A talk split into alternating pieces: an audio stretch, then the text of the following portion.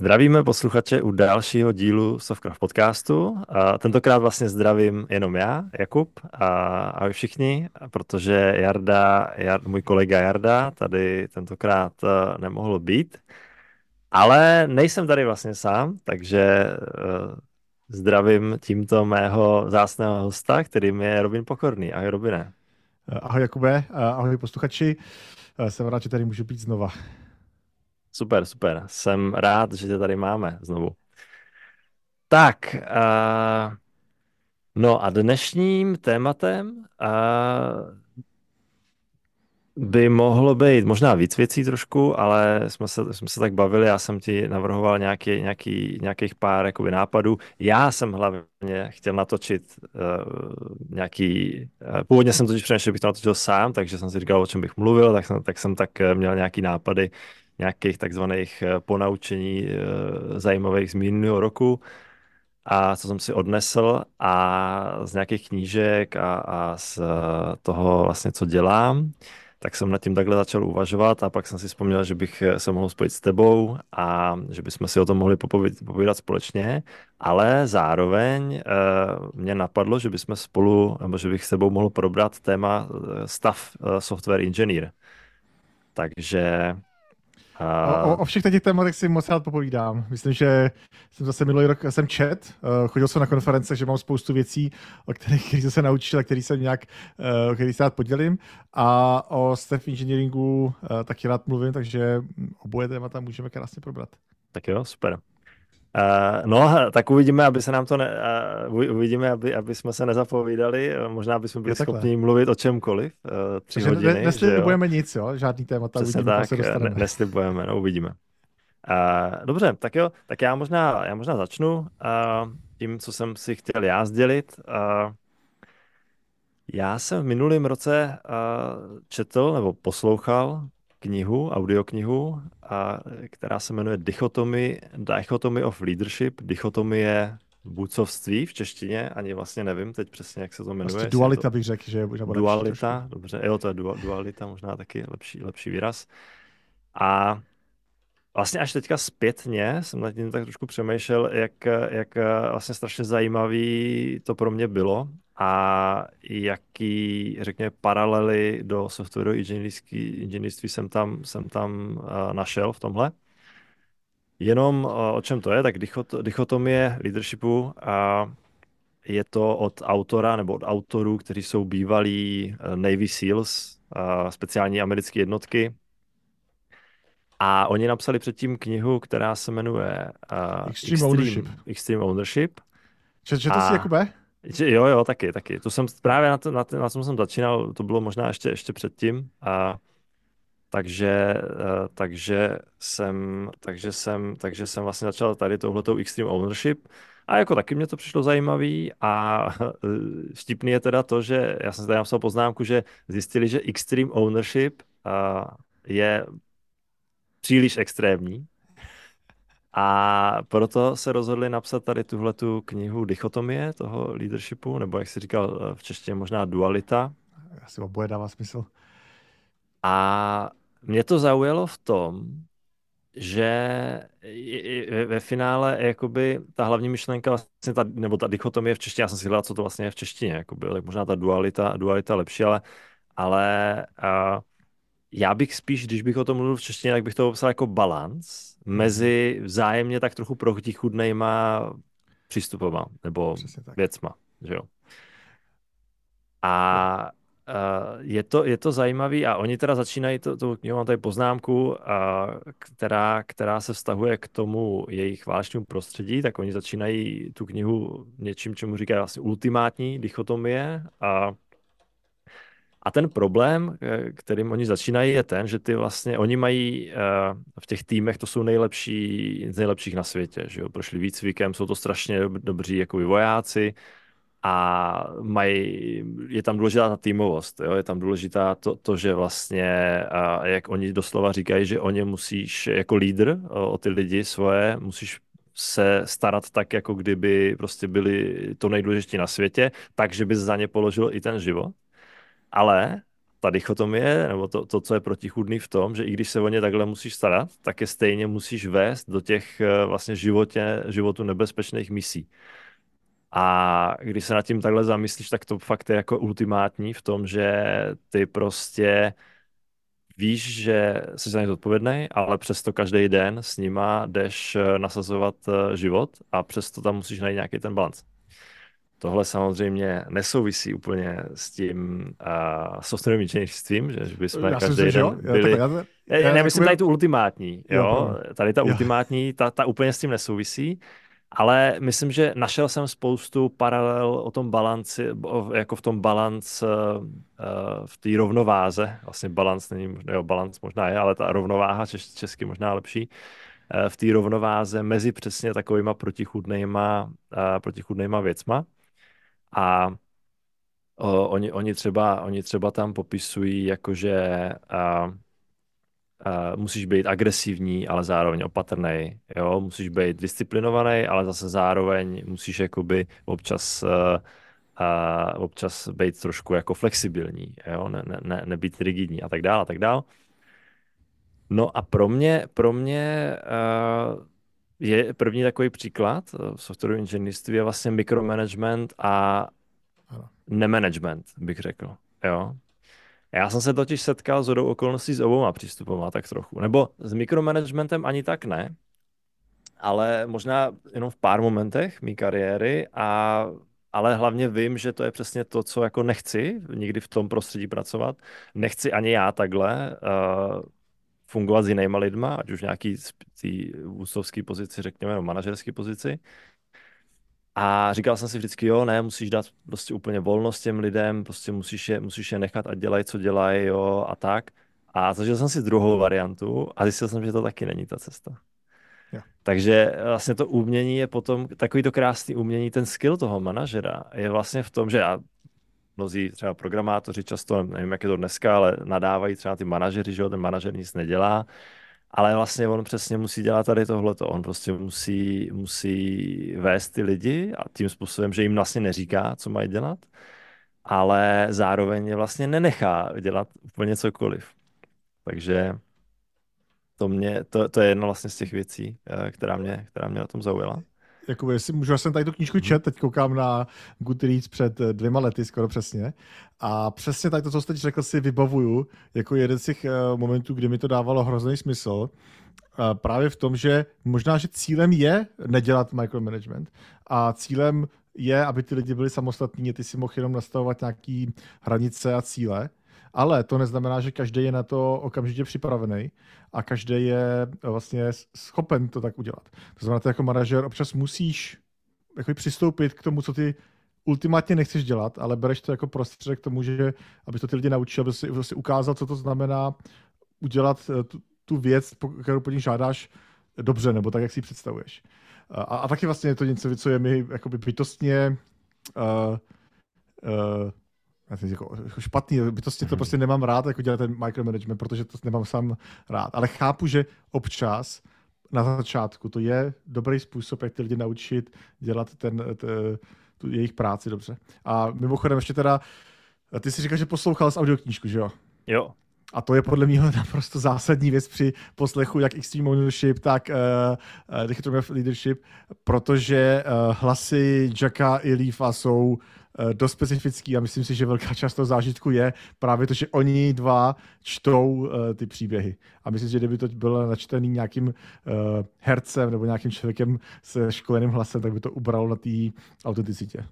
Jo, hele, vlastně vidíš, máš pravdu, to, to mě vůbec nedošlo. Já, já právě mám strašně rád, když ty, je v podstatě jakákoliv audiokniha, která je čtená autorem, tak mně přijde, že, že už to je trošku lepší vždycky, jo? že vždycky tam je takový něco, já nevím, možná je to nějaký i bias, nebo ten mozek je nějak nastavený a je teda pravda, že tady tihle dva mají natolik specifický výraz, že je to dobrý. No. Myslím, že to je důležitý a já jsem měl velice podobný uh, pocit, když jsem četl uh, uh, Radical Candor, mm-hmm.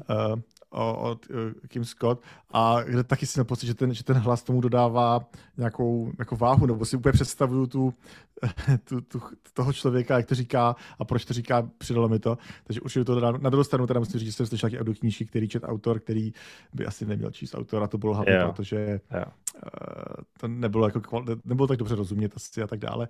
Ale uh, často to je hodně zajímavý uh, projekt. Navíc, že určitě pokud chcete poslouchat uh, nebo tady si dvou knížek, tak doporučuji audioknížku v originále.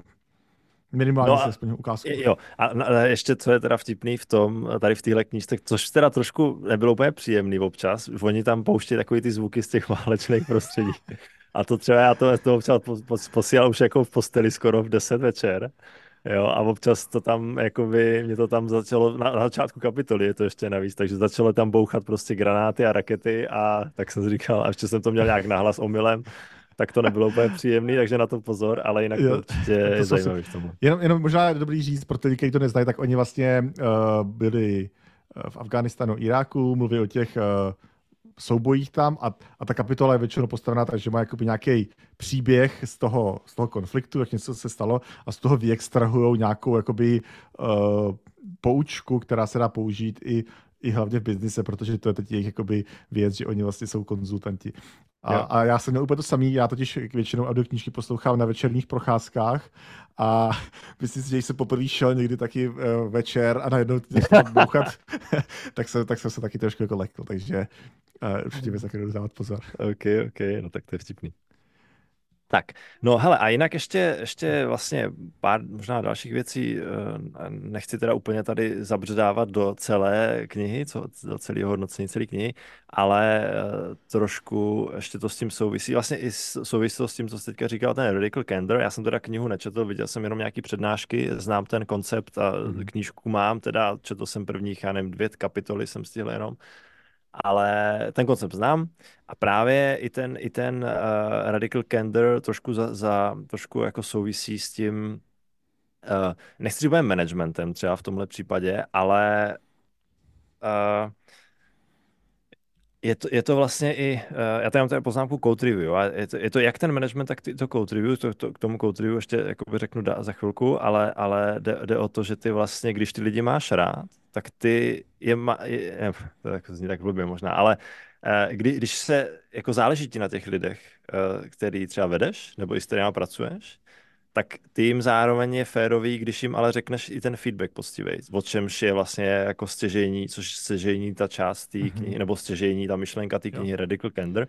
Takže vlastně jsme zpátky u té dichotomie toho, že ty mm. jakoby jim musíš říct některé ty věci a zároveň je nechceš urážet, že jo? Zároveň nechceš na ně nadávat, ale zároveň vlastně, když jim neřekneš ty věci a nebudeš jim, jo, tak jim taky tak trochu ubližuješ tím, že, uh, tím, že to vlastně uh, by si, by si mohl jako i pomoct a, a tlačit je do nějakých uh, nekomfortních zón, řekněme, ale na, zároveň, mm-hmm. zároveň je to vlastně umění toho balancu, jo, i tady v tomhle tom. Uh, trošku s tebou souhlasím. Já si myslím, že tam je jedna věc, eh, kvůli který eh, to, co dělá Dichotomy Leadership jiný, je právě to, že oni napsali knížku, kde vlastně popsali nějaký, nevím, kolik bylo, deset eh, pravidel, jestli říkám správně, nebo jako deset takových jako Přibližně asi. No, jako by cest, nebo prostě vlastně maximum, nebo jak to můžete říkat.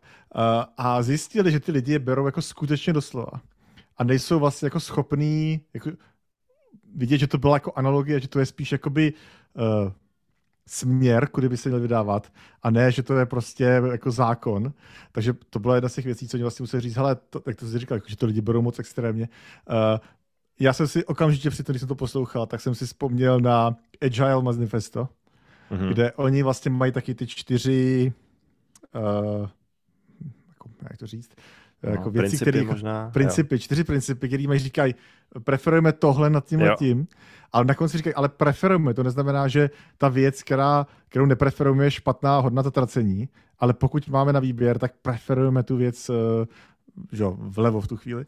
A myslím si, že to je vlastně to, co, to, co tady, eh, tady Jackovi a Leafovi trošku uteklo, že to jakoby napsali jenom tu levou část a neřekli, hele, ale ten zbytek taky občas si potřeba. A kvůli tomu museli napsat druhou knížku. Což teda asi pro ně nebylo úplně špatný, takže, jo, jo. takže zajímavá, zajímavý jo. Eh, koncept. Tak a ještě tady mám eh, jednu, jednu možná věc, nebo dvě, a je, je tady, já mám tady poznámku jako k tomu code review možná, tak já, já, já třeba vlastně s čím, s čím bojuju, ale co je vlastně těžké na tom code review je, že taky nějaký balans toho, kdy ti, te, ti, te, ti, ti uh, tomu kolegovi vlastně říkáš, uh, co se ti třeba nelíbí, nebo mhm. jakým způsobem by to mělo být. A zároveň, a jedna, jedna věc v tom balancu, já, já tomu říkám, že máš takzvanou manu a oni to tam, myslím, taky používají v nějakým minim. Já to už dlouho, dlouho používám, že máš manu a ty tu manu můžeš použít prostě vyčerpat uh, v tom, že jako lidem, když budeš mít prostě nějaký code review a budeš tam, najdeš tam 30 věcí, a budeš hledat pět na každý, nebo může to být rozprostřeno na 10 code review, dohromady 30 věcí, že jo, code review, každým pět věcí třeba, jo, a několik code review, takže máš prostě různých jakoby issues v tom, který ty chceš eh, potom druhým nebo i potom týmu, aby dodržoval, ale vlastně musíš mít, musí tam být nějaký balans mezi tím, že musíš vědět, co je důležitý a nesmíš pět úplně na, na všem, protože eh, zároveň oni tě pak nebudou poslouchat. Jo. Takže, takže takový ten balans mezi tím a, a, a máš určitý počet, ta autorita vlastně, jo, i, v tom, i, i, je to vlastně v tom managementu, že jo, nebo i jaký, v jakýkoliv komunikaci s jinými lidmi, máš nějakou možnost prostě třeba přesvědčit o něčem, ale když když budeš je takzvaně jako převyšovat vždycky v každé té argumentaci, tak potom ten vztah vlastně naruší, že jo, a oni už to pak nebudou tak brát, protože jsi někdo, kdo si prostě za každou cenu jede svou a nezajímá ho ta druhá věc. No.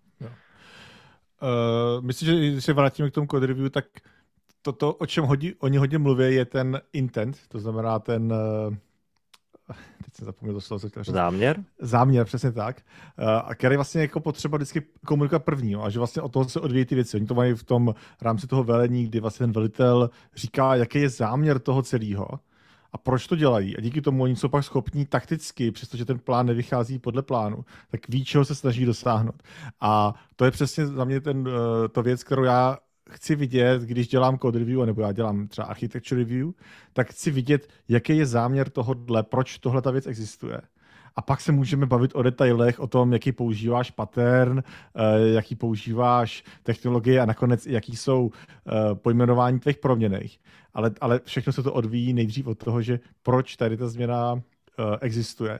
A já mám často problém, že některý prostě PR, který vidím, tak je prostě jako hromada změn v kódu. Teď já třeba nenutně jsem expert té oblasti, ale zajímá mě, co se tam děje a není tam napsaný, proč se to, jakoby, co, co to znamená, proč tady ta věc existuje. A musíš to z toho jakoby dolovat a teď to můžeš si samozřejmě interpretovat špatně. To znamená, za mě dávat tam ten uh, intent všude je, je jako důležitá věc a vlastně i něco, co já jsem uh, aplikoval skoro do všech, do všech forem komunikace, kterou dělám, je snažit se říct, hele, děláme, tady to je ta hlavní věc. A my si myslíme, že nejlíp to vyřešíme tady tím způsobem. Jo, a jo, a, tak a ještě, ještě jednu věc, eh, která s tím trochu souvisí. Já jsem si napsal poznámku tady, že vlastně to souvisí trošku s tím managementem, že nemůžeš, uh, mám to anglicky zase, outrank, jakože nemůžeš, je, nemůžeš Předtím, říct, že jo, tohle je takhle, Trumfnout. protože jsem řekl. Jo, jo, protože tak. já jsem šéf, protože já mám deset let zkušeností ale ty musíš jim říct, a, a to je vlastně i celkově zajímavé na, na, celý, na celý ty knize, že si můžeš říct, že to je armádní prostředí a tam prostě funguje nějaká hierarchická struktura, kde ty musíš plnit nařízení těch těch. A to je to, co přesně teďka řekl, že jo? Že ty vlastně uh, si můžeš říct, že OK, tak takhle je struktura a tenhle šéf řekne, ale uh, jak si říkal, že oni, když jsou v tom boji, tak oni nemůžou čekat, že někdo, jakoby generál rozhodne prostě a pošle se, jo, ten chain of command prostě se pošle od zvrchu až dolů a něco se za, za, za hodinu, oni se tam musí prostě rozhodovat v rámci těch eh, vlastně, vlastně vteřin, že jo, v podstatě, nebo několika minut. A to, to, to vlastně trošku naráží přesně na to, co to říkal, že jo, takový to proč. A to, to oni, oni popisují i výborně v té knize, že oni vlastně nemůžou, jakoby, oni samozřejmě mají nějakou tu autoritu, to je ta mana, že jo, a můžou něco jakoby pomocí toho dosáhnout, ale ve finále musí těm lidem říct taky proč. Takže uh, oni po nich něco chtějí, aby se dělo, ale vždycky vlastně musí vysvětlit proč. A když nejsou schopni to vysvětlit, tak eh, je to potom problém. A to vlastně funguje i v tom softwarovém vývoji, i v tom code review, co, co jsi říkal, že jo. Ty musíš říct jakoby těm lidem i to proč, že uh, tady, a s tím já třeba mám problém, dost, ne, zajímalo mě, jak to máš ty. Já třeba mám problém s tím, že mám nějakou intuici už, ale a nejsem schopný to vysvětlit. A já už na rovinu říkám, hele kluci, já třeba, já prostě tady v tomhle, tohle to mě smrdí, takový to kousmas, jak znám. Tak mm-hmm. říkám, hele, tady to prostě já nevím, nevím, jak, já to nevím jako normálně vysvětlit, ale přijde mi, že tohle to neděláme tady něco špatně, jo. Mm-hmm. Jak to máš ty, jak, jak tady s tím bojuješ? Uh, bojuju s tím, jako hodně. Uh, protože uh, vlastně to byl jeden z feedbacků, který já jsem na svoji roli, já jsem to říkal už, myslím, uh, kdysi na tu roli svého jako architekta dostal, je, že se občas snažím ty lidi přesvědčit moc, nebo jim jako dávat moc prostor. A občas prostě, když víš, jak to máš být, jo, nebo jsi si skoro jistý, tak není dobrý přijít a, a říct, hele, úplně volná tabule, uh, můžeme říkat cokoliv protože to asi není efektivní. A je asi efektivnější přijít s tím, že řekneš, ale mám tady ten nápad, představuji si, že to bude fungovat takhle. Pojďte mi říct, jestli tam je něco špatně, pojďte mi říct, jestli máte nějaký lepší nápad. Ale vlastně to postavit jako to výchozí řešení, který, který existuje a neotvírat tu diskuzi úplně. To znamená, to je vlastně něco, co s čím boju. A s tím pak vysvětlováním těch konkrétních věcí, to je hrozně těžký. A já vlastně, jak teď pracuji se strašně moc lidmi, kteří mají uh, různý, různý uh, technický, netechnický pozadí, tak vlastně jsem zjistil, že spousta slov, které mě jsou mají jednoznačný význam, tak prostě nemají jednoznačný význam pro ty lidi. A oni si pod tím představí něco jiného. To znamená, já uh, jsem se naučil každou věc popsat dvěma, třema věc, jakoby opisama. Jo, typicky prostě řekneš hashmapa až než, nebo dictionary. Prostě, abys viděl, že ty lidi si to jako představí podobnou věc. Uh, navíc ještě teda, pokud to komunikuju anglicky a většina uh, těch lidí nejsou uh, rodilí mluvčí, tak se taky mi vyplatí to říct jakoby dvěma způsoby anglicky, abych použil i jiný slova, abych si dal jako skutečně pozor, že ty věci dojdou uh, k těm lidem více způsoby a, a že z některých z nich prostě uh, se tam jakoby bude taky jako slova, který znají a budou dávat tím smysl. Takže to, je to těžký. Myslím, že to je hrozně těžký. Hmm, hmm. Okay, okay. Mám ještě jednu rychlou věc k tomu, jak jsi mluvil o tom vojenském prostředí, hmm. protože uh, pro mě kniha, která mě vlastně tohle dostala, která mě vlastně vyvrátila tu nějakou naivní představu asi z 19. století, že tam máš prostě ty uh, generály, který říkají přesný uh, příkazy, je kniha Turn the Ship Around od mm-hmm. Market uh, L. Davida. Uh, nebo to je, pardon, L, L, L. David Market, a to je jedno. Uh, která, kde on byl jako velitelem uh, ponorky a vlastně tam ukazuje, jak se přesune z toho, čemu on říká prostě leader follower na systém uh, leader leader. Já to mám jako knížku, kterou doporučuji všem lidem, kteří mají jakýkoliv uh, leadership pozici uh, a, a za mě to byla jako, jako, je pořád super knížka a taky z toho uh, vojenského prostředí. OK, super, díky za doporučení. Já jsem o ní slyšel, ale ne, nečetl jsem, takže píšu si taky uh, do to do, to read listu. A jo, tak, no a vlastně tady zjišťuju, že ještě tady mám daleko, daleko, daleko víc eh, dalších poznámek a, a tak uvidíme. A... Já teď nevím, abychom Jakube neměli uh, podcast o jedné knížce. Hele, možná budeme. Aha. Uh, no hele, mám tady totiž ještě plan, but don't overplan. To znamená hmm. plánuj, ale nepřeplánuj. Jo, taky taková dichotomie, těžká dichotomie v tomhle tom, jo, nebo těžká ta, ta, ta, ten balans mezi tím, jak moc máš plánovat, jak moc nemáš plánovat. A já tady zmíním uh, v téhle souvislosti jinou knížku, a to je Shape Up, kterou jsem četl na, na, na ke konci roku. A tak, tak, jako mě tam, já samozřejmě Shape Up už jsem znal předtím, není to jako pro lidi, co o tom trošku slyšeli, tak asi ví ten princip, není to nic, světo, nic světoborného, a mě tam taky zaujalo vlastně pár takových věcí a jedna z těch je, že, že ten shaping, jo, ten shaping, jak, jak uh, oni, oni hledají balans mezi tím, aby popsal, co má řešit za problém a i nějaký návrh řešení. A i třeba to, co se nebude řešit, což mě taky často chybí, jo? že často ty specifikace neřeší tohle, to ale se neřeší. Řeší se tohle, ale ne explicitně tady tohle.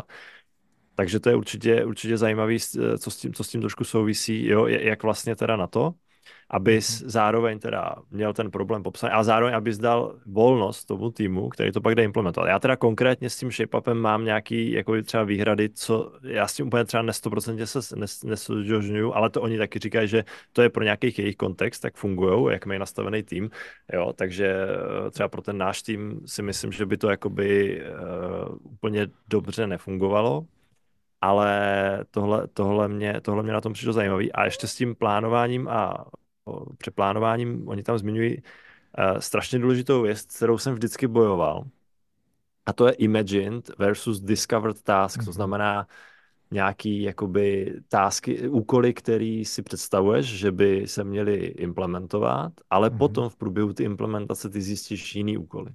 A tohle to, žádná ta metodika softwarového vývoje, do který jsem, kterou jsem se zatím potkal, tak to nikdo prostě takhle neřešil.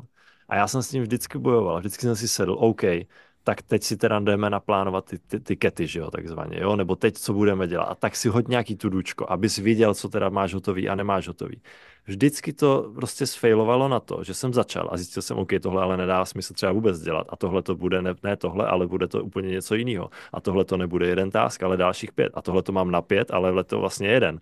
Takže to byl na, nakonec to byl úplně chaos. Tak já jsem strašně byl rád, že to, to, to je prostě jako hezký takový bod z té knihy, kdy oni to popsali. Oni prostě popsali ten problém, že to je problém a že nemáš smysl přeplánovat úplně tak, že budeš mít každý task popsaný detailně. Já mám pocit, že Shape Up, a říkal jsem to několikrát a pořád si to myslím, je vlastně Scrum s trošku jako jiným, uh, s jiným emočním nábojem. Oni se vůči Scrumu hrozně vymezují, ale hmm. Já mám pocit, že oni se hrozně vracejí ke kořenům toho, co, co Scrum znamená. Jo. Já myslím, že velký problém Scrumu je, že dneska je na to nalepená spousta přídavků, který si lidi myslí, že jsou součástí Scrumu, a oni nejsou, jakože třeba story pointy nebo další věci. A mám pocit, že když se podíváš na ten jakoby Scrum Guide, ten původní, a přečteš si Shape Up, tak to není tak jiný. Jo. Vlastně třeba i ve Scrumu se jako délka toho sprintu doporučuje č, čtyři týdny. Jo. Jakože mm-hmm. Shape Up mluví o, o šesti. Uh, jasně, já jenom chci říct, že to je prostě nějaký jako víc signifikantní uh, čas, kdy můžeš vyřešit nějaký konkrétní problém, což zase oni tomu říkají sprint goal, tady shape up, tomu prostě říká ten bet nebo něco takového. Mám pocit, že tam je hrozně moc podobných věcí. A já bych byl rád, kdyby shape up vlastně se začal víc používat, abychom se zbavili toho nánosu, který je dneska na Scrumu a to, že tomu říkáme shape up, to, to je vlastně jako jedno. Určitě posluchačům doporučuji několik epizod, které přidám, můžu přidat, eh, které jsme probírali o Agileu. Myslím, je jedna, jedna epizoda přímo o Agile a tam přesně rozebíráme to, že je to strašně všechno úplně nepochopený a strašně je to zprocesovaný všechno a tak dál. Takže nastudujte si epizoda Agile, potom epizoda o produktovém managementu, který vlastně tak trochu se snaží řešit to, abyste neřešili procesy, ale abyste vlastně řešili to, co děláte. Přesně tak. tak. Poslední věc, teď už teda opravdu poslední věc, ta není teda z knihy, ale někde jsem ji zaznamenal od sama Altmana, což je, občas je to šéf uh, OpenAI, občas není chvilku. Aha. A, a on řekl takovou zajímavou věc, že ty musíš mít, ideálně ten tým musí mít určitý balans mezi jako klidem a urgentností. A to mě strašně taky zacvaklo, kdy jsem si říkal, hele, přesně, jakože problém ten, jeden extrém je ten, že máš obrovskou urgenci a všichni musí valit na 150% a chrlit ty featurey, ale potom, za prvý ty lidi prostě takhle nemůžou fungovat jako do nekonečna, že jo, prostě a nemůžeš, to jsou ty sprinty typicky, nemůžeš sprintovat jeden sprint za druhým, že jo, to prostě je jako taky jako otázka, jo. Ale uh, jo, to je ta urgence, to znamená, že všechno musí být, všechno musí být rychle, takže ty vlastně jenom prostě seš ten, ta mašina, která chrlí ten kód, No a jako dobře, jsi produktivní svým způsobem, to je fajn, ale na druhou stranu ty ztrácíš nějakou jako kreativitu, ztrácíš nějaký nadhled, ztrácíš prostě jako nějaký, jo, že nějaký, nějaký odstup od toho. A e, nejde to možná dlouhodobě takhle, není to ani dlouhodobě udržitelné, není to možná zdravý pracovní prostředí. A naopak, můžeš mít pohodičku, že jo, můžeš mít pohodu, hele, jako jo, dělejte, co dělejte, tady jako nefakt se, ne, ne to, nepřetěžujte se, jo, a hlavně buďte, jako, ať máte čas, ať máte to well-being hlavně, jo, a tady tyhle ty věci. No ale potom jako budeš mít, já nechci jako tým flákačů, ale ve finále to tak je, prostě, že jako nebude tam, nebude, není tam tlak na to, jako, jo, pojď trošku jako je hec, prostě pojďme trošku máknout, jo, pojďme, jako ne, ne, ne až moc, ale zase nebuďme úplně v klidu. A to, se, to vlastně s tím strašně souvisí, to je zase nějaká další dichotomie mezi tady tímhletím a ten sám to vlastně zmiňoval jako jeden z důležitých faktorů uh, toho úspěšného týmu nebo úspěšné firmy, kde musí být tady ten, ten balans mezi tady tím. Takže to se, mě, to, mě, to se mě líbilo a chtěl jsem to jako zmínit tady v té souvislosti, že to je jo, taky jo. vlastně těžký. Jo, určitě. Já to znám vlastně uh, na úrovni to, čemu se říká wartime CEO a peacetime CEO. Mm-hmm. Že některý prostě CEO jsou dělaní na, ten, na ty chvíle, kdy je potřeba prostě řešit větší problémy a prostě to nějak jako dělat jako, jako radikálnější změnu. Uh, můj problém, a tohle vlastně typicky je, já jsem četl knížku od Bena Horovice The Hard Thing uh, About Hard Things. Jo, znám a, taky, no. A můj problém tam je, že ve chvíli, kdy seš wartime CEO, tak uvidíš uh, war úplně všude. Jo, je to takový ten typický ten, že máš to kladivo. A ono to funguje, funguje to jednou, že to funguje po druhý, ale myslím si, že po třetí v řadě už to právě jako fungovat nebude. Je to hrozně těžký uh, to opustit. Jo? Vlastně si říct, hele, eh, teď už nejsme v té válce, ta, ta analogie se není úplně správná, ale prostě v tom nějakém zápřahu crunch, nebo jak tomu chceš říkat. Mm-hmm. Uh, pojďme zase Uh, jak říkáš, tu kreativitu, pojďme tam dát víc času, pojďme lidi o tom popřemýšlet, udělat nějaké věci, který, na který nebyl čas, trošku to opravit, nějaký malý refaktoringy, uh, promyslet si to a, a zase budeme připravený řešit ty problémy. Každopádně, a to, to je ten balans, o kterém ty mluvíš, že za mě produktový inženýr. Prostě musí ten mhm. člověk vědět, že to dělá pro ten produkt, nedělá to proto, aby si vyzkoušel technologii, nedělá to proto, aby, já nevím, cokoliv jiného, je to proto, aby ten produkt nějakým způsobem fungoval.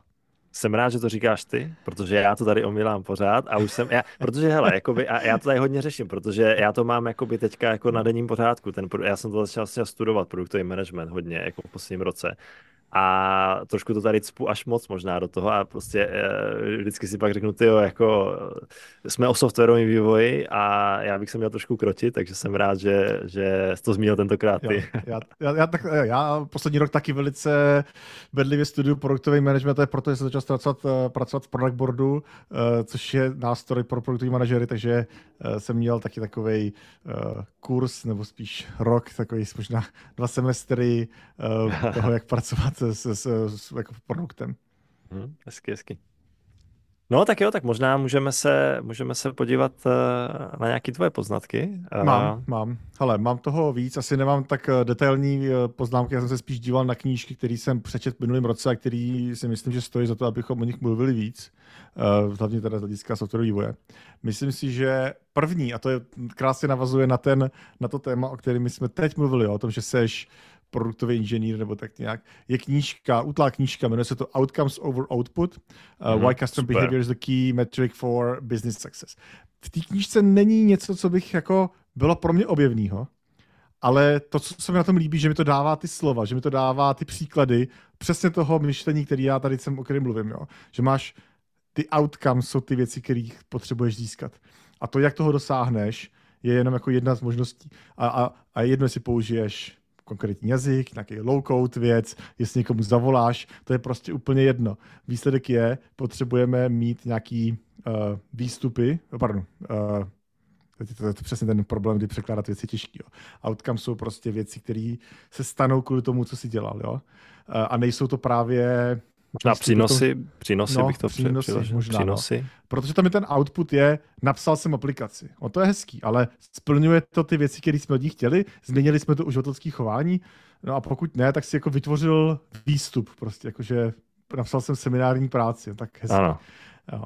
Ale a myslím, že tady ta knížka říkám, není to něco, co by bylo extra objevného a ten styl taky občas nebyl úplně takový, jak jsem si představoval, ale ty, ty, ty myšlenky tam jsou, měl jsem tam spoustu potrhaných uh, uh, uh, citátů a vlastně to je ta věc, která mi pomohla si jako vlastně ujasnit, jak o tom mluvit a jak to, jak to dá prezentovat. Takže to je určitě první knížka, kterou doporučuji.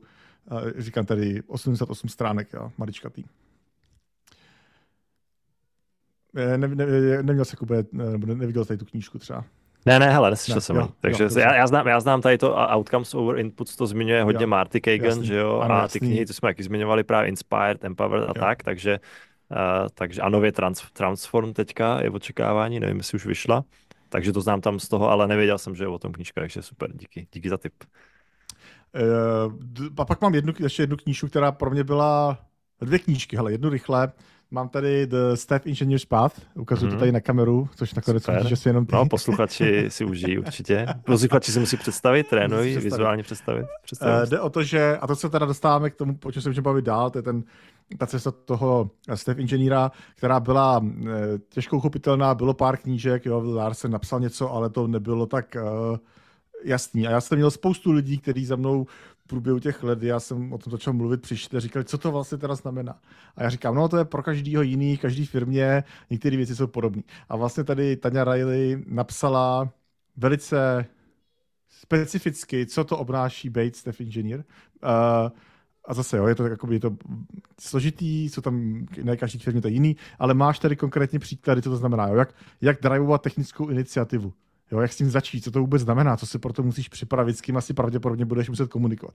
Takže si myslím, že pro lidi, kteří uh, chtějí se stát Stef, nebo jsou Stef a, a nejsou si jistí některými věcmi, což byl můj případ, prostě něk, eh, člověk si není jistý, jestli to dělá správně, jestli tu cestu, kterou objevil, je ta třeba ta optimální, tak občas je těžký eh, o tom diskutovat, tak tady to je docela dobře popsaný a přestože nebudu říkat, že bych ho souhlasil se vším a že by to měl být návod, tak je to konečně sepsaná nějaká nějaká příručka pro eh, tady ty lidi a jenom řeknu, že vlastně před mluvu k tomu napsala Camille Fourier, která napsala uh, The Manager's Path, takže tam to krásně jako propojuje a je tam vidět, Myslím si, že ty knížky se jako doplňují. Jo. Myslím si, že každý člověk, který chce být Steph inženýr, by si měl i přečíst, co to znamená být engineering manager, už jenom mm. proto, aby viděl, jak s tím má pracovat.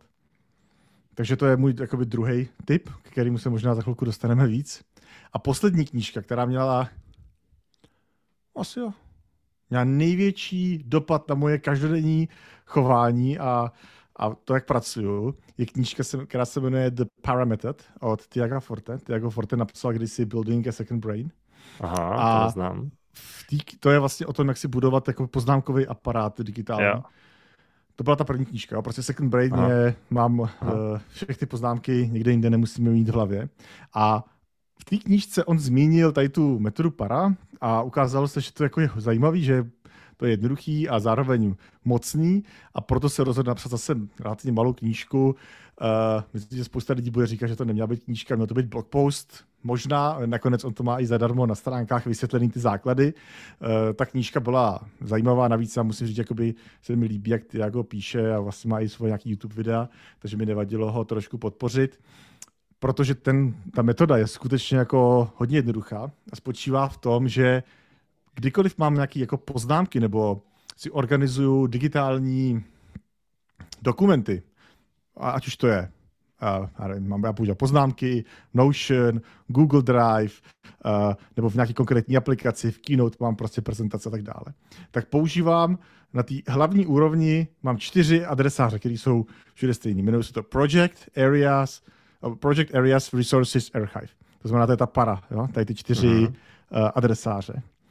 A pak vlastně jako uvnitř každého tohohle té oblasti si vytvořím už konkrétní nějaký projektový eh, adresáře. Typicky jo, mám projekty a to jsou krátkodobí nějaký cíle, na kterých teď pracuju a který mají nějaký konec. Jo? Mm-hmm. To je důležitý, že můžu říct, jsou splněný prostě. Ať už je to uh, napsat článek, udělat review tohodle, připravit uh, prezentaci na All Hands. Jo?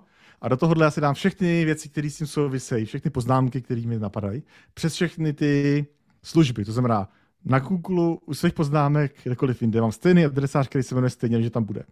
Jednou to dokončím a přesunu to pravděpodobně do archivu. Uh, druhá, uh, ta složka se jmenuje Areas a to jsou dlouhodobí nějaký věci, za které máš zodpovědnost. Uh, v svém osobním životě to budou třeba rodina nebo finance, uh, nějaký uh, věci, které se pravidelně vrací, že nemůžeš říct, že by někdy byly? Uh,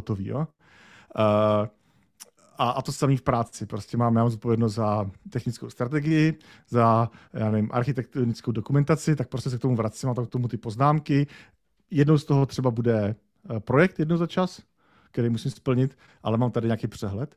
Ale jsou to věci, které uh, jako, který já vlast, jako sám vlastně. A pak resources jsou spíš věci, které mě jako zajímají.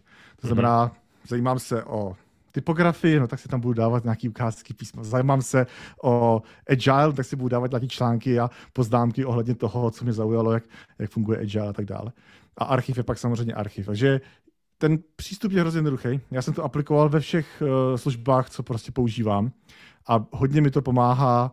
Já jsem vždycky měl problém, že jsem nedokázal ty věci nějak najít. A tady to prostě nějak mi sedlo uh, a, a funguje mi to. Mm-hmm. OK, to zní zajímavě, protože mě to připomíná trochu Getting Things Done. No určitě, ne, on, on to zmiňuje. On dokonce mluví Aha. o Getting Things Done, on dělal ty konzultace a myslím, že v té knížce přesně říká, on říká, že za ním přišli nějaký lidi, že mají prostě problémy, a že nevědí, že zpráva času a on říká, ukažte mi seznam věcí, na kterých pracujete.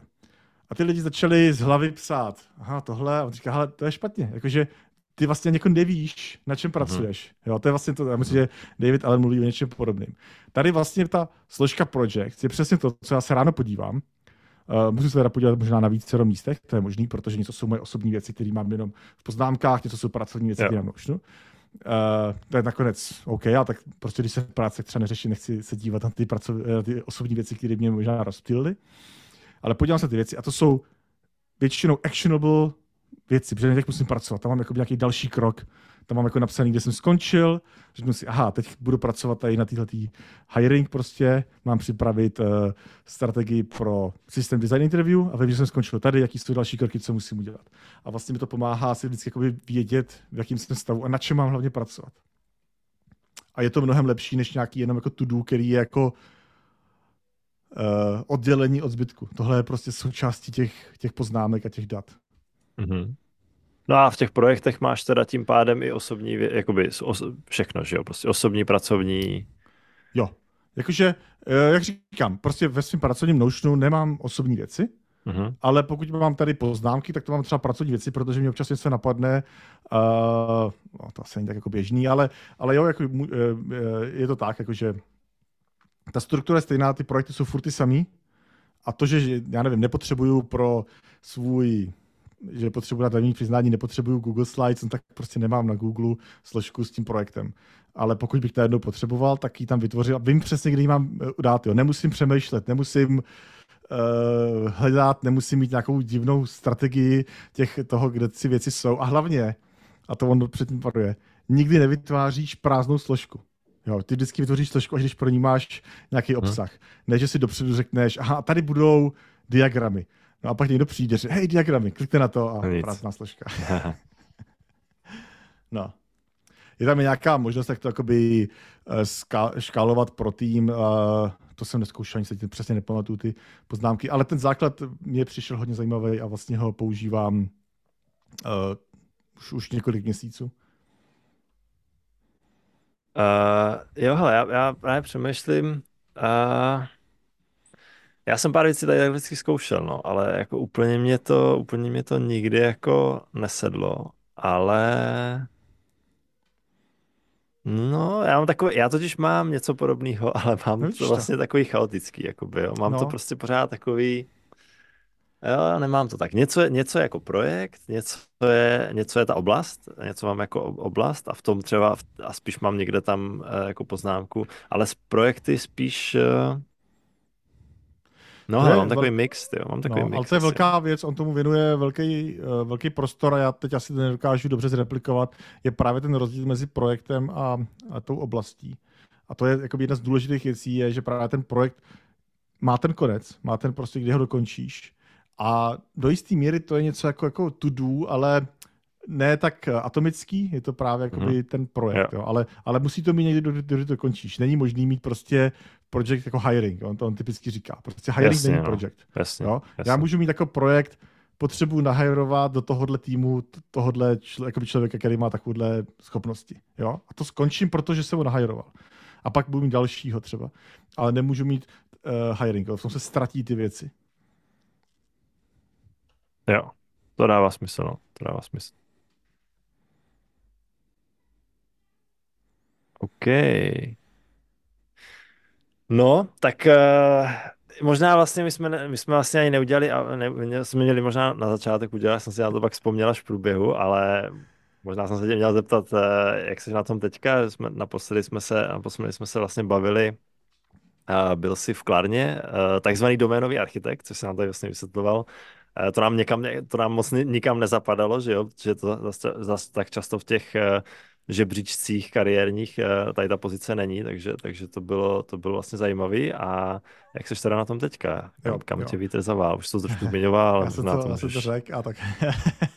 Hele, já jsem eh, tři roky byl v Klarně, velkou část toho jsem byl právě dominový architekt. Já jenom chci říct, že tam je rozdíl mezi rolí a titulem, to znamená, ten titul byl, Klarna tomu říká lead engineer, je to prostě ta role mezi uh, senior a staff inženýrem.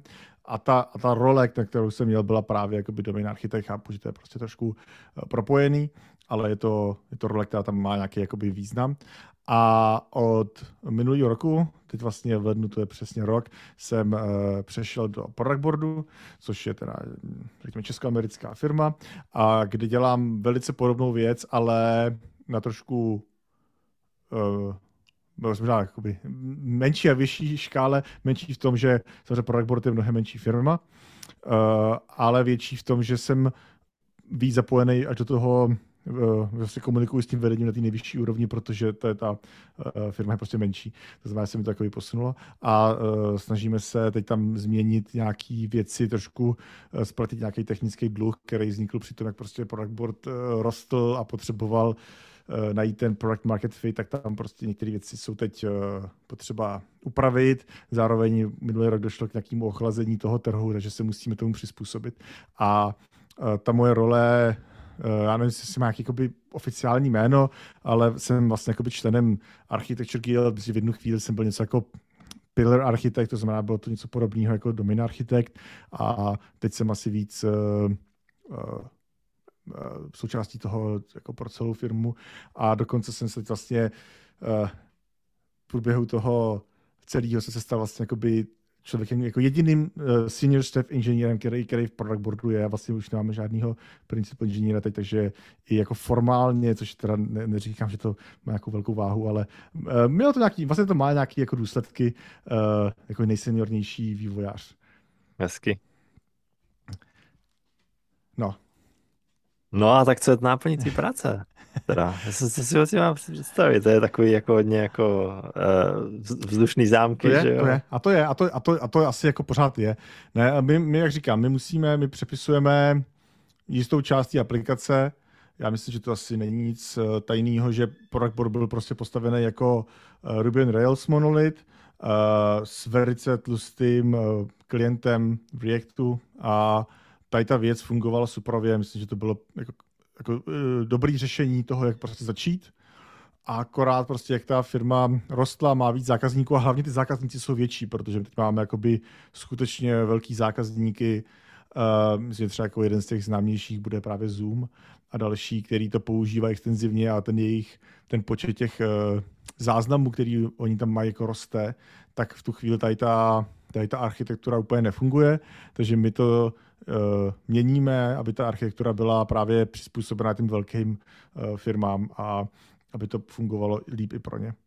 A to je vlastně jako věc, kterou já tam jakoby nějakým způsobem, je to jako ten technical leadership, to znamená, já si určitě nedělám uh, nějaký nároky, že jsem vymyslel, jak to má být. Uh, spíš jde o to právě, když máš několik týmů, jo, bavíme se o já nevím, třeba pěti, šesti týmech, který na tomhle musí spolupracovat. Eh, máme tam ty produkty, produkty eh, ten produkt nějaký a produkt, který oni vlastně, máme tam ten C-level leadership, který vlastně to nějakým způsobem sponzoruje, pro který to je velká jakoby, věc. To znamená vysvětlovat jim, proč některé věci děláme tak, jak je děláme, zároveň překládat ty uh, produktové požadavky do těch techničtějších věcí, uh, mít nějakou jakoby, vizi, jak to chceme, tu celou architekturu uh, posouvat. A jedna věc, která je pro mě jako zásadní, je nakreslit hranice, kde ty týmy můžou být víc autonomní a kde oni můžou rozhodovat a dělat ty věci podle sebe a kde my potřebujeme větší nějaký, uh, nějaký větší diskuze a více se synchronizovat, jak to má fungovat. To znamená, já teď nechci použít jako velký slova, ale já jsem samozřejmě velký fanoušek jakoby domain-driven design, uh, oddělování věcí do uh, bounded kontextu. To není ta terminologie, kterou uh, bych používal, ale je to ten princip, o který, o který se snažíme. Jasně. Uh, týká se to třeba sjednocování, který technologie použijete? A jakým způsobem? Třeba to, to, že ano. například přímo, možná to, to, že musí, no. všichni no. budou používat React, všichni budou používat Prettier tady v této konfiguraci a Node.js a, a nevím, co, nebo vlastně backend, nevím, jestli, jestli je v Ruby teda pořád, nebo mhm. sjednocujete i těch technologie? Jasně, to je takový velký téma docela. Jo. Ne, ne, to je, to je pro mě jakoby zásadní a já si myslím, že eh, kreativita pramení z nějakých omezení, mm-hmm. a které jsou potřeba. Jasně. Uh, nemám dobré zkušenosti z toho, že bys dal těm lidem úplně volnou ruku. Uh, takže ano, je to jedna z věcí, co my děláme. My jsme teď uh, dělali velkou čistku v našem TechRadar, který úplně se nefungoval, uh, nebo se nepoužíval. A teď vlastně ho chceme trošku zjednodušit. A, ale pořád platí ta věc, že v product boardu, pokud máš uh, klientskou aplikaci, tak to je prostě React, TypeScript, mm. pro GraphQL klient používáme Relay. To jsou prostě dané věci, které nechceme, aby někdo okay. dělal jinak. A pokud píšeš uh, serverovou část, tak výchozí technologie je buď uh, Ruby v tom našem Ruby on Rails monolitu, do kterého mm-hmm. zavádíme větší modularizaci, abychom dokázali vlastně udělat nějaké to oddělení ne na úrovni uh, služeb nebo kontejnerů, ale uvnitř toho monolitu. A vlastně k tomu máme druhý jakoby jazyk a to je Kotlin a uh, Spring Boot, který zase funguje v tom, my tomu říkáme modulit, modulární monolit, to znamená uh, jako deployment, to je jedna velká, jeden velký kontejner, který je v jedný prostě uh, EC2 kontejneru, jo, ale uvnitř je to velice striktně logicky odděleno, ty jednotlivý moduly se chovají vlastně až jako mikroservisy, jsou samozřejmě jako rozdíl, ale, ale koncepčně Jasně. je tam to velké dělení a volají se jenom pouze přes nějaký API, který si, který si vzájemně publikují a já jako architekt vidím, který moduly na sobě závisí jak ty, a v jakém směru a tak dále. OK, ale to API je jako compile time API, to znamená, že to není, tak, není to jako nějaký rest, že jo? Je to, pořád, je to pořád, prostě je to pořád jedna, jedna binárka, takže to je prostě pořád... Uh, ano, to je pravda. A to je ta mhm. výhoda, kterou my jakoby z toho máme. Jo? A ta jedna z těch jakoby dalších výhod je, že překreslení těch hranic mezi těma modulama je mnohem jednodušší, než kdyby to byly služby, uh, což je pro nás teď jako zásadní, když se vlastně jakoby učíme, kde ty hranice mají být. Stejně tak uh, nějaký uh, větší refaktoringy, které prostě můžou nastat. Zase v tom monolitu je to jednodušší, je to jeden deployment, nemusím mít nějaký verzování. Vím, že to, co jo. nasadím v té verzi je konzistentní a nemusím řešit ty, uh, kom, tu komplexitu ohledně distribuované uh, architektury.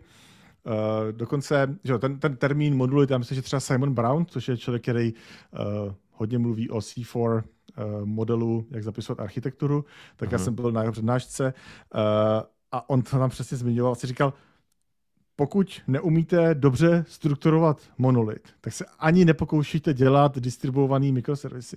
Jo, vy se tam asi přidáte takhle věci navíc. To znamená, my se teď učíme, jak ty věci rozdělit, jak je správně jakoby strukturovat. Je to pořád monolit, má to nějaké jako vlastně nevýhody, jo? že to škálování prostě tam funguje uh, pouze uh, vertikálně, uh, ale pro nás je to zatím OK.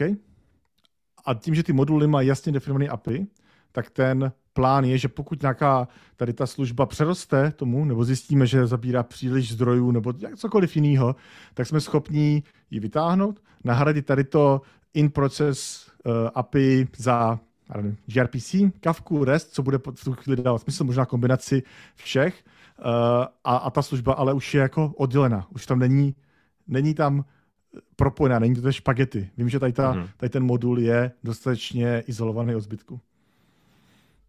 Product board jde proti proudu veškerých mikroservis. To, to si nemyslím. A veškerého... Ne, hele, já počkej, já to, já to já, takhle, já, já, to, já jsem rád, že tohle, já s tímhle souhlasím totiž, protože já jsem, já nesnášel jsem vždycky ten přístup, že vše, řeší se ještě velikost mikros, jako je to jedna třída, je to prostě deset a takovéhle věci. A mně to přijde, že prostě ty lidi si vytvářeli, jakoby ten, de, jak říkáš, deployment a verzování, kolem toho musíš mít takový ekosystém. A mě tohle to nikdy nedávalo, nebo takhle, jako nedávalo smysl, protože vždycky záleží na tom kontextu, jo, ale většinou je, jakoby tenkrát, já když, jsem, já když jsem vlastně začínal, jak jsem dělal v Embedditu nebo Home Creditu mm-hmm. a mhm. tam byl, tam byl SOA prostě, jo.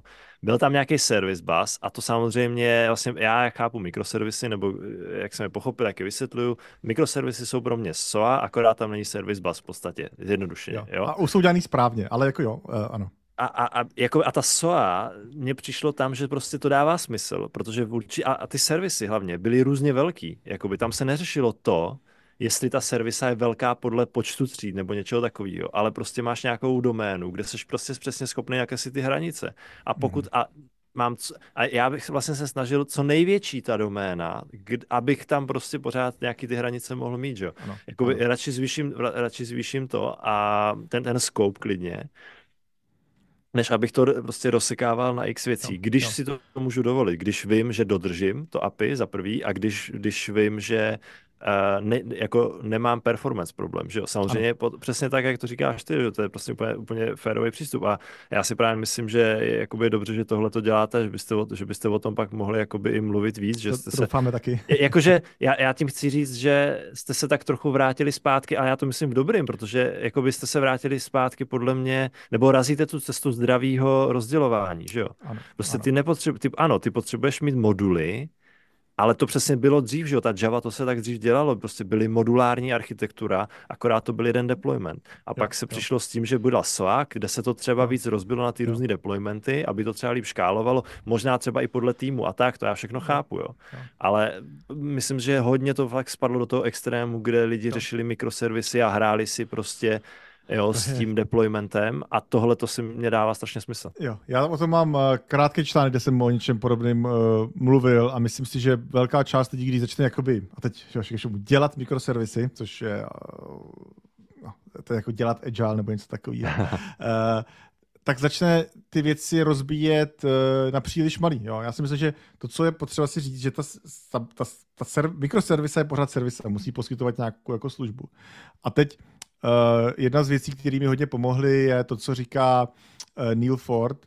Uh, on tomu říká architectural quanta. Uh, já si myslím, že to je hodně spojené se s jinými termínama, já tady rychle nahodím. Jsou věci, kterým se říká self-contained systems, uh, SES, někdo tomu říká fortresses, jako pevnosti, někdo tomu říká autonomous business capabilities, ABCs. Ta celá myšlenka je, uh, že mám prostě nějakou jednotku, něco dohromady, co prostě by dává smysl dohromady. To vlastní data, persistenci, vlastní mi to uh, chování na těch věcech. A, a ten vnitřek je, jakoby, je jako trošku černý jako black box jo, pro ty ostatní a mám jen nějaký API, jak s tím můžu komunikovat. A teď, jestli tohle implementuju v rámci modulu, nebo jestli to implementuju jakože úplně vlastní kontejner, který se dá uh, škálovat, jsou jakoby je asi jako pro mě jedno z začátku, jasně to má jaký důsledky, jo. ale důležitý je, že existuje tady to oddělení, že existují tady ty hranice. A to je vlastně jedna z těch věcí, kde já vnímám právě roli toho architekta je, aby byl schopen najít tady ty uh, jednotky, tady ty, možná, že self-contained systems je to, co se mi, uh, název, který se mi líbí nejvíc, mm-hmm, je to mhm, docela pěkná stránka, která to vysvětluje. Uh, a jak říkám, ta, třeba ta, ta data, jako data, jo, jakože velká diskuze, jo, jestli, hele, když mám dvě různý, řeknu teda, eh, dva různý mikroservisy, tomu budu říkat, který sdílejí databázový server, ale mají tam jiné tabulky. Je to jakoby coupling? Není to coupling, jo. Uh, za, mě, za mě ne, uh-huh. jo. Uh, jasně, že tam je nějaký jakoby coupling v tom, že pokud ten, tady to selže, tak to selže celý. Ale pokud používám třeba na uh, AWS DynamoDB, zajímá mě, jestli to běží na stejném serveru nebo ne, když mám ty tabulky. No nezajímá, je to prostě jako logicky oddělený. Uh, a to je, to je to důležité. A já, já teď chci se jako dostávat do detailu toho té infrastruktury. Ale tady to logické rozdělení je prostě pro mě důležitý. To, že to jsou jako samostatné databáze na jednom databázovém serveru, samostatné tabulky v jedné databázi, to jsou jako věci, o kterých se tak můžeme bavit, jaký to má výhody, nevýhody. Ale mezi těma věcmi se dá hrozně jednoduše přecházet, pokud už mám ty hranice nastavené a dodržované.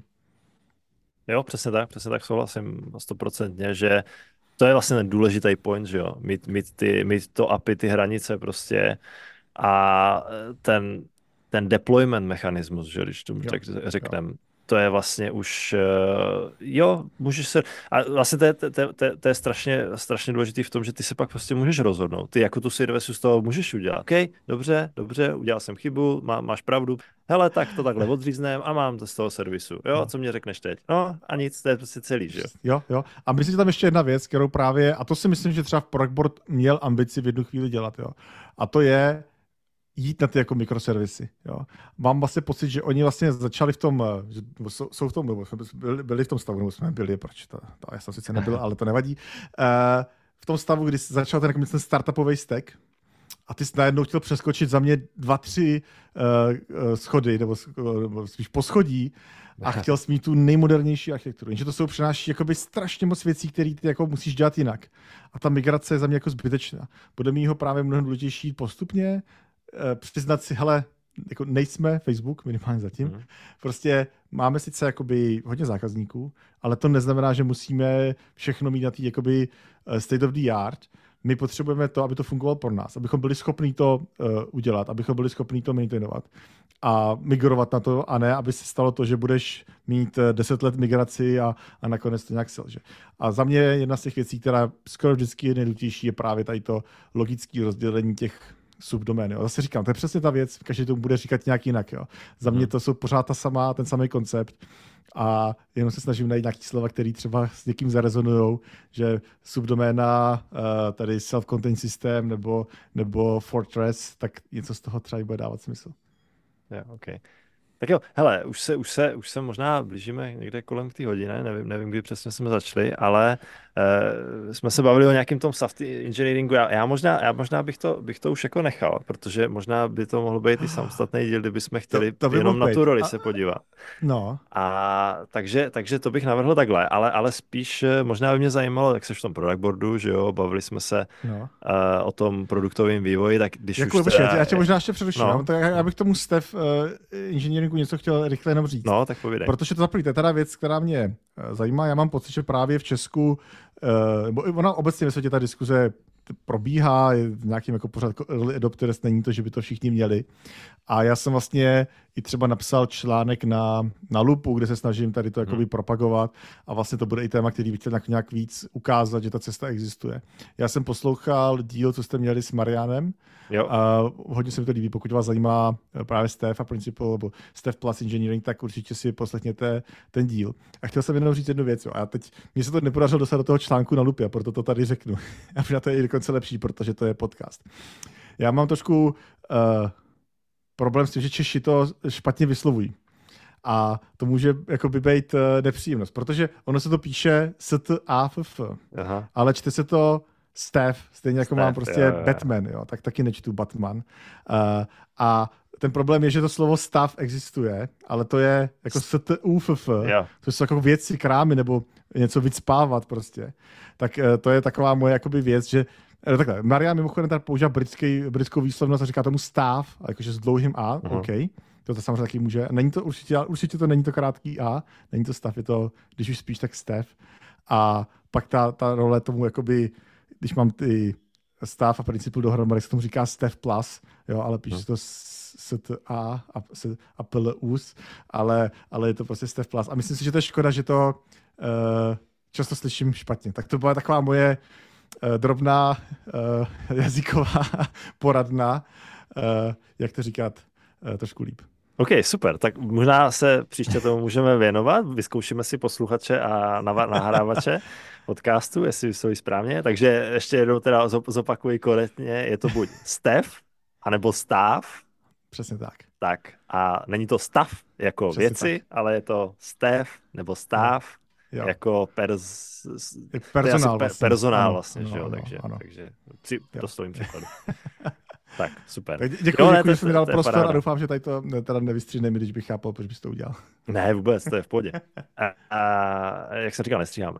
Uh, tak a teďka teda, uh, no hele, ještě k tomu stavu, tak, tak jo, bylo by to super, kdyby, kdyby nás poctil další návštěvu, mohli bychom to probrat, my jsme se o tom s Jardou uh, párkrát bavili. Uh, tady, tady tahle ta role je, je taková docela zajímavá, si myslím, já k tomu mám taky dost, dost otázek a, mm, a dost mm. jako takových nejasností, otazníků a myslím si, že možná i věcí, které si myslím, že tam nejsou a měly by tam, nebo mohly by tam být, ale o tom se teda povím jindy. No a možná teda na závěr ještě bych se zeptal, uh, jak, jak jsem říkal, jsi v tom product boardu, že jo, řešil, řešil, řešil, řešil trošku ten product, nastínil jsi teda sám to, tu důležitost toho a uh, jsi říkal, že jsi měl teďka ten semestr toho vzdělávání, tak možná ještě, jestli bys k tomu mohl říct třeba nějaký pár typů, Uh, co tě, co tě třeba zaujalo, nějaký zdroje možná, nebo, nebo nějaký takový zajímavý okay. další hinty? Jo, to je těžká, trošku těžká otázka. Uh, je, no. teď já nevím, jak tady to začít. My jsme třeba jednu z věcí, co jsme dělali a která mě přišla zajímavá, bylo nějaký strategický plánování. Uh, to znamená něco, co jde víc, než třeba ten tým, co jde ten sprint, ale prostě si strategicky, aby ta firma věděla, uh, jak, jak chce vlastně vytvářet, co chce vlastně jako dělat jo, v nějakém jakoby dlouhodobějším horizontu a, a, ta strategie v tom má, teď neříkám, že tak je spousta definic strategie, ale uh, ta strategie v tom má být prostě, co, co vlastně chceme dlouhodobě dělat, je to jako dlouhodobější plánování. A já jsem vlastně, teď si asi nebudu pamatovat všechny, ale my jsme proskoumávali různé frameworky právě pro strategické plánování. Jedním z těch, který je takový jakoby běžný, je právě OKRs, to znamená mm-hmm. Objective Key Results, uh, ale jsou tam i nějaký jakoby uh, zajímavější. Uh, já jsem řekl, možná podívám, jestli někde uvidím uh, uh, No hele, ty, možná, názvy. No. možná ještě do toho skočím ohledně té strategie, co, co, co kniha Good Strategy, Bad Strategy. Jo, to jsem, to jsem čet, tak myslím, že je hmm. dobrá. Uh, myslím, že to přesně tam popisuje to, co potřebuješ vědět o té strategie, je, aby ti pomáhala rozhodovat ty problémy, uh, který teď přijdou, jo? že to vlastně jako pomůže hmm. ulehčit rozhodování u těch věcech. To je, to je důležitá věc. Jo? Strategie není ten plán právě, ale je to možná ten, se vracíme k tomu, závě, k tomu, k tomu úvodu, ten intent, jo? co my vlastně hmm. jako chceme, chceme získat a proč to děláme. No. Uh, takže, takže pro mě bylo zajímavé vidět spoustu těch, jo, vlastně třeba Safe, jo, celá ta, mm-hmm. já jsem se asi nikdy předtím nedostal do, do Safe, protože jsem to nikdy nebyl v takové firmě, která by to implementovala. My jsme to neimplementovali, ale jako by jsme zkoumali, jestli firmy, které to uh, používají, jestli jsou schopní to jakoby třeba mapovat do product boardu, uh, tak to bylo jako zajímavé, jako vhled do toho, jak to funguje. Uh, to samý pak je třeba Opportunity Solution Tree, a nebo, nebo je vlastně třeba Dual Track Agile. Takže vlastně to byly jako věci, které já jsem měl možnost jako proskoumat, protože my jsme potřebovali vědět, jestli uh, to prostě podporujeme, nebo jak to můžeme udělat ten náš produkt uh, příhodnější nebo vlídnější pro lidi, kteří to používají. A bylo to zajímavé vidět, prostě, jak, jak, jak, jak ta tým lidi hmm. přemýšlejí a jak vlastně Jo, možná, že ten nadhled, který já tam mám, protože to jako nepotřebuji řešit, uh, možná mi to připomíná to samý ta parametoda. Jo. To není v ničem objevný. To není něco, že by se jako fakt měl nějakou jako geniální myšlenku. Spíš jde o to, že uděláš nějaký ucelený pohled s uceleným názvoslovím, s nějakýma jakoby eh, dokumentama, knížkama, tutoriálama, placenýma nějakýma workshopama samozřejmě, ale to si myslím, že jako je velká, velká výhoda, jo, že ty věci mluví nakonec o podobných věcech, jo? Že, to, že to není zase odlišný a že to vytváří nějaký uh, mikrokosmos tady těch jako plánovacích uh, frameworků.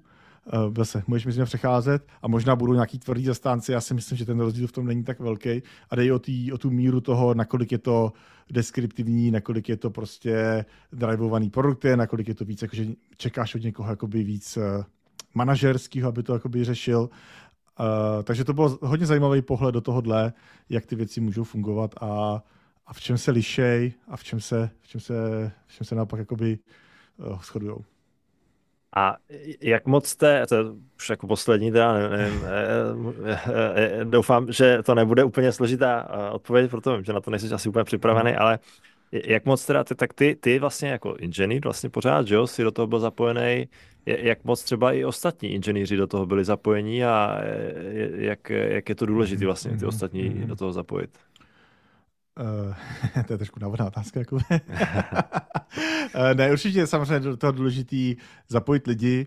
Uh, já si pořád myslím, že ta moje role, zase jo, uh, používám anglický termíny, protože to jsou ty, s kterými já se dostávám do styku, jako je enabler, to znamená, že propojuješ ty lidi, předáváš ten kontext, jo, děláš tam tu komunikaci a jsi schopen, jak říkám, překládat mezi těma různýma pohledama na tu věc. Takže my to, co v product boardu máme, je, že máme tech leady, který jsou, dejme tomu, tým, nebo spíš projekt, anebo možná ještě jakoby eh, častěji jsou to ty eh, mikroservisy, jo, moduly, kde se, kde se jako vyznají.